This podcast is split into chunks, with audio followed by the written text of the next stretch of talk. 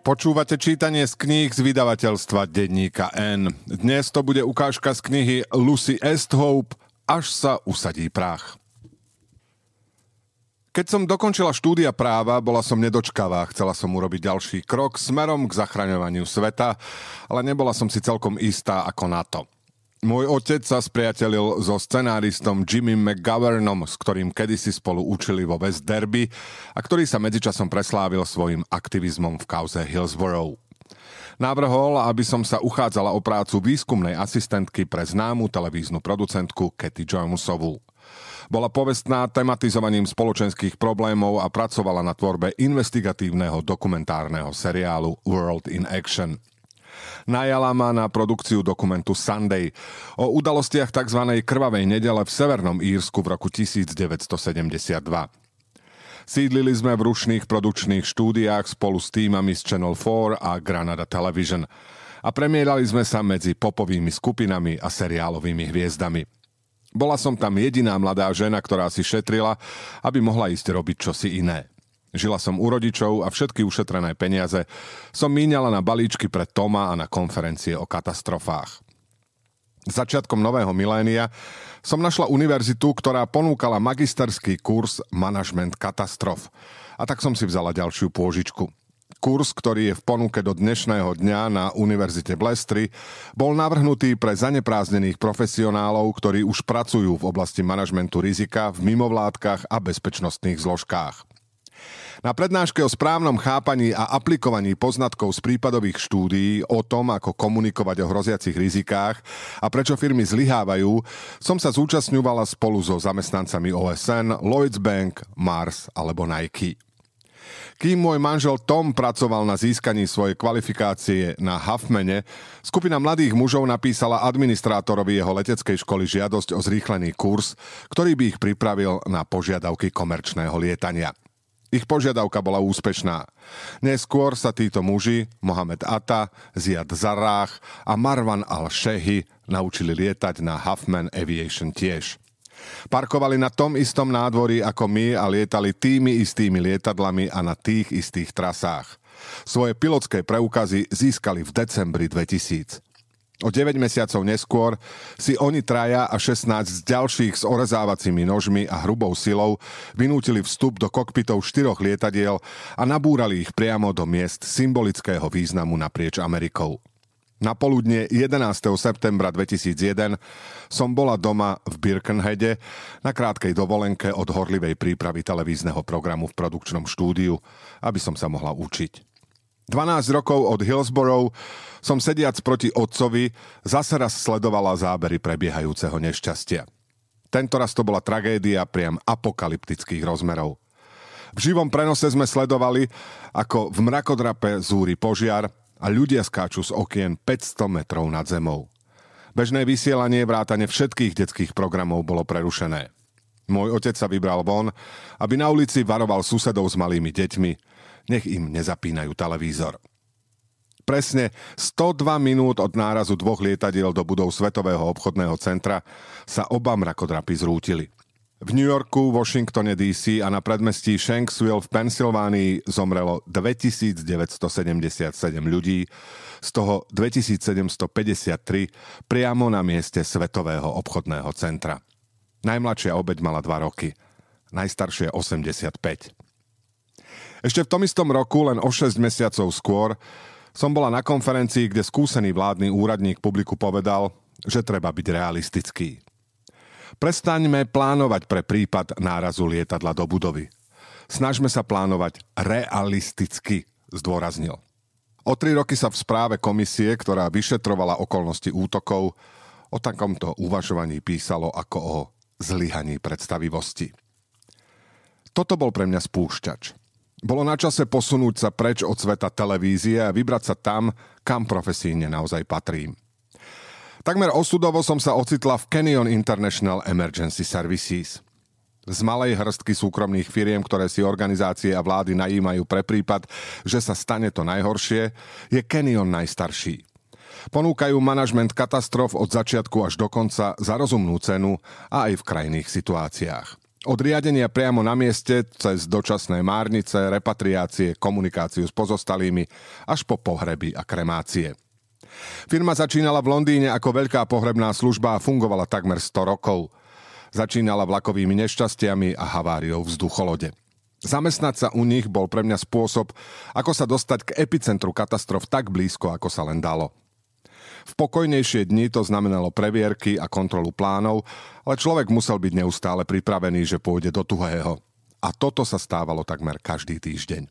Firemné lietadlá, následky hurikánov, prevrátenie trajektu. Toľko sa toho môže prihodiť, ak sa človeku chce o tom uvažovať. Z forenzného hľadiska nás útoky z 11. septembra posunuli k úplne novým horizontom zbierania a uchovávania dôkazových materiálov. Týmy v USA boli natoľko preťažené, že potrebovali výpomoc a Kenyon dostal zákazku od úradu hlavného súdneho lekára Office of Chief Medical Examiner OCME v New Yorku, aby asistoval pri riadení činnosti na mieste nešťastia, pri uchovávaní osobných predmetov, skladovaní tiel a pri prevádzke márnice. Táto práca sa stala najväčšou forenznou operáciou v dejinách. Dvaja britskí manažéri z Canyonu, ktorí so mnou robili rozhovor v zafajčenej miestnosti, mi dali rozpočet 200 libier, aby som si kúpila čierny kostým na pohreby a kapsáče do terénu. Zobrali ma. Okamžite som dostala za úlohu nájsť britský personál pre márnice a pohreby, ktorý by mohol vycestovať priamo na Ground Zero a pomáhať s triedením a uskladňovaním osobných predmetov a ľudských pozostatkov. Dali mi zoznam mien a telefónnych čísel a pustila som sa do zostavovania týmu. Všetko okolo pádu dvojčiek bolo zložité a pridávali sa stále ďalšie komplikácie. Počet mŕtvych politika, ale aj miesto samotné. Drsný prach zložený z vyše 31 karcinogénnych chemikálií pokrýval telesné pozostatky aj všetky osobné predmety a stále sa vznášal vo vzduchu. Od samého začiatku riešenia následkov útoku sme sa spolu s mnohými ďalšími zodpovednými, preživšími a aj lokálnymi obyvateľmi Manhattanu prosili o pomoc pri ochrane pred prachom. Snažila som sa vyrokovať lepšie vybavenie na ochranu dýchacích ciest pre náš tým, no bez úspechu, zatiaľ čo ľuďom, ktorí pracovali priamo na mieste, drobné častice kontaminovali pľúca. Čoskoro sa objavili správy o kašli a neskôr sa testovaním preukázala prítomnosť niekoľkých karcinogénov, ktoré boli prítomné v prachu, vrátane azbestu, ortuti, chrómu a zinku. O necelé desaťročie sa dýchacie ochorenia ľudí prítomných na mieste útokov z 11. septembra stali oficiálne uznanou zdravotnou komplikáciou spojenou s účinkami tohto prachu a na kompenzácie pre členov upratovacích tímov bolo vyčlenených 657,5 milióna dolárov. Vtedy som sa naučila mnoho o unáhlených reakciách na katastrofy a o tom, ako dlho sa za ne niekedy platí. Krátka prestávka na testovanie prachu, vyhodnotenie možných rizík a obstaranie lepšieho vybavenia mohli veľa zmeniť. Keď sa mrakodrapy zrútili, nastala pre forenzné týmy bezprecedentne zložitá situácia. V priestoroch hlavného súdneho lekára boli prvé pitvy vykonané na ľuďoch, ktorí zomreli na následky poranení hlavy pre padajúce murivo, alebo keď na nich z hora dopadol niekto iný. Ich telá odtiahli z ulic a odovzdali do starostlivosti súdneho lekárstva hneď ako to bolo možné. Prvé zaznamenané telo, alebo obeď 001, bol páter Michael Judge. Kaplán požiarného zboru z New Yorku, ktorý bol jedným z prvých na mieste, aby sa pomodlil, no zasiahli ho padajúce úlomky zo severnej veže. Jeho telo odviezli skôr, než sa veže zrútili a jeho modlitby zachytili kamery francúzského televízneho štábu a niekoľko fotografov. O niekoľko minút neskôr, keď sa mrakodrapy zborili, vzali so sebou a pochovali mnohých, ktorí mohli prežiť. Teplotlak a neskôr aj voda zmenili charakter toho, čo zostalo z ľudských tiel. V prípade mnohých, ktorí zahynuli, sa často zachovali iba fragmenty alebo vôbec nič. Súdny lekár pripravoval svoj tým na prácu s telami, ale v skutočnosti bolo miesto tak ťažko prístupné, že ich napokon bolo málo.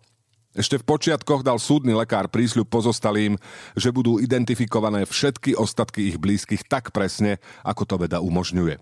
A pozostatky, ktoré nebude možné identifikovať, budú v budúcnosti uložené v mauzóleu priamo na mieste. Zaviazali sa, že ako sa bude veda rozvíjať a napredovať, budú tieto rozhodnutia prehodnocovať. Kým odhodlanie nenechať pri identifikácii mŕtvych kameň na kameni bolo chválihodné, pochopiteľné a ľudské, Zároveň niektorí z nás, čo sa v oblasti riadenia katastrof pohybujeme, trochu znepokojilo. Dávať takýto záväzok a spoliehať sa na hranice toho, čo bolo vedecky možné, bez ústupovej stratégie sa zdalo unáhlené a potenciálne mohli rany trúchliacich ostať otvorené do nekonečna. Aby bolo možné taký sľub dodržať, forenzní vedci sa zúfalo snažili spomaliť rozklad drobných fragmentov.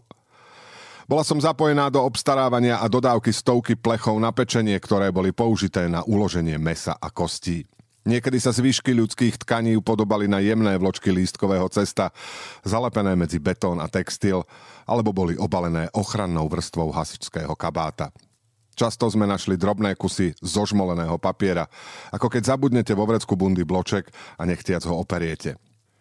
Veľmi často to naozaj boli pokladničné bloky a v jednom prípade sa jeden našiel vo vrecku zničených nohavíc, ktoré mohli vrátiť smutiacej matke. Povedala, že jej to dalo aspoň štipku úľavy, keď vedela, že jej syn mal v ten deň na raňajky croissant a kávu.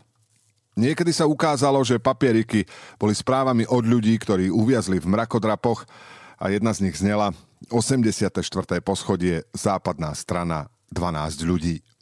Krvavý otlačok prsta na papieri neskôr otestovali a na základe analýzy DNA bolo možné rodine potvrdiť, že sa tam v čase smrti nachádzal ich otec, Randy Scott.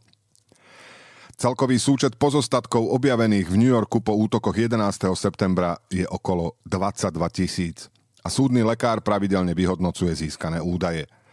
Mnohým rodinám počas niekoľkých rokov doručili niekoľko fragmentov telesných pozostatkov.